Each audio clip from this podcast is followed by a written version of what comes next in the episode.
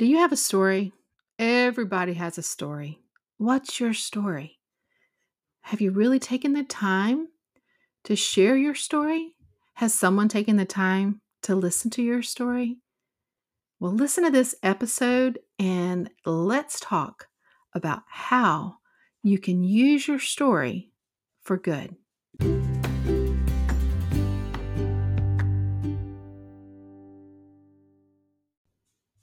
We all have a story. What's yours? This may sound familiar because it's actually an opening line to a popular movie, but it's also very true. We don't get through life without a story. Good, bad, indifferent. We all have stories. And they probably include all of the above. Having someone to actually listen and attune to, really listen to you and your story, is therapeutic. It's healing to your soul. Hearing someone else's story is an honor and can also be healing to you as you listen. You get to see that you are not alone in having a past or a story, and you also see how they overcome, and it encourages you that you can be an overcomer as well. Our stories have the same potential for others. When we share and we are able to explain how we've overcome our story, it is a blessing for others. That's our testimony. And that's what we can do and help bring glory to God. When we look back, we want to look through a lens of how did God work in our story? What lessons did we learn? How do we need to use those lessons for our future? This is actually a part of how we would reframe our story. It's not like we can literally go back and change it, it happened. But we can choose to reframe it by looking at the good that came out of it. And sometimes we even learn to let go of some parts of our story as we reframe it so that we can be better prepared for the future that God has for us. Are you holding on too tightly to part of your story? Sometimes we hold on to the most painful parts. And we need to work through those. We need to spend the time healing. But then we can turn around and see how that can be used for good. Is a part of your past or your story playing on repeat for you? Do you continue to hurt yourself with your story? By dwelling on it too much, if you've taken the time to heal from it, then you can move forward from it. And you don't have to dwell on it.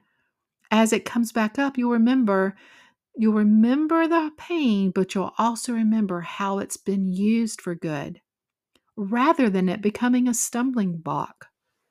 If your story happens to include a painful loss, Look back at ways that you can focus on the good memories, on the very best parts of the story, on how that story has molded you, how that person influenced you, and how you can honor them in your future and the lessons that you learned, as well as the memories that you shared. If your story includes suffering harm in your past, which is also very common, allow those feelings to process, fully process. It usually takes the help, it often takes the help of a trained counselor or coach that can sit with you and spend some time healing. And once you've done that, look again for the lessons that were brought about through that pain. Let God use your pain for good to help others. It's actually made you who you are today. It's part of why you're so strong. And He may very well use it so that you can help others around you. If your story includes an unanswered problem or question, something that's always stumped you, one way to solve it is to just resign to the idea that maybe it's not a problem that it doesn't have an answer. It doesn't mean to ignore it, just choose your perspective. You have the agency to choose the perspective that you want. And you can label this problem or situation or unanswered situation in the way that you want to answer it. Example if you see that you were praying for this certain job and you really felt like you earned it and deserved it, and surely that was going to happen for you, and then you didn't get it, but yet you can look back and see how God protected you by not answering the prayer you were praying, okay, and giving you that job, but rather He had a much better plan for you. So try to look back and see those little glimmers in there that bring you hope and to make it not be the problem that it may have once felt like. Instead, to see it as a stepping stone to your future. Be very gentle with yourself and what you repeat to yourself what you dwell on, the story that you tell, be sure that you start to use this reframed story as you retell your story to yourself, because that's how you rewire your brain to be able to feel the good glimmers that come along with your story. That's how you start to, to let the lessons become the forefront of the story and the pain will slowly ease its way to the back. Remember Lot's wife in the Bible? She is the only female that Jesus told us to remember. I find it very interesting when you realize that she actually looked back and she was so committed to the past that she never got to step into the future that God had for her. You could say that she got a little bit salty, and therefore she missed her entire bright future. So, what we want to think on is how to release the painful parts, hang on to the good parts and the lessons we've learned and the great memories that we have, and release those old things and step into the new.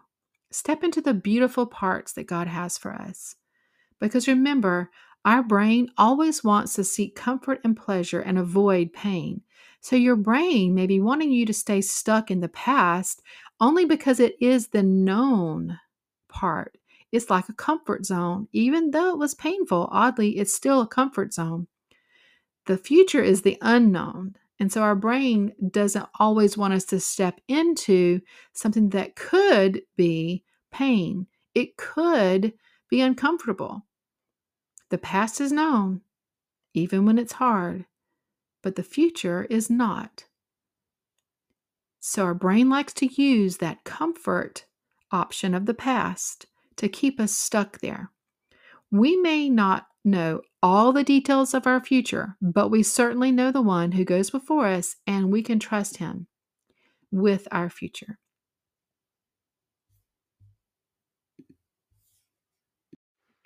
Until next time, this is my hope for you. May you find glimmers of hope everywhere. Be sure to follow and share this podcast. You can find me at stephaniejohns.com. You can use the show notes below for coaching and to join my email list, Hope and Wellness.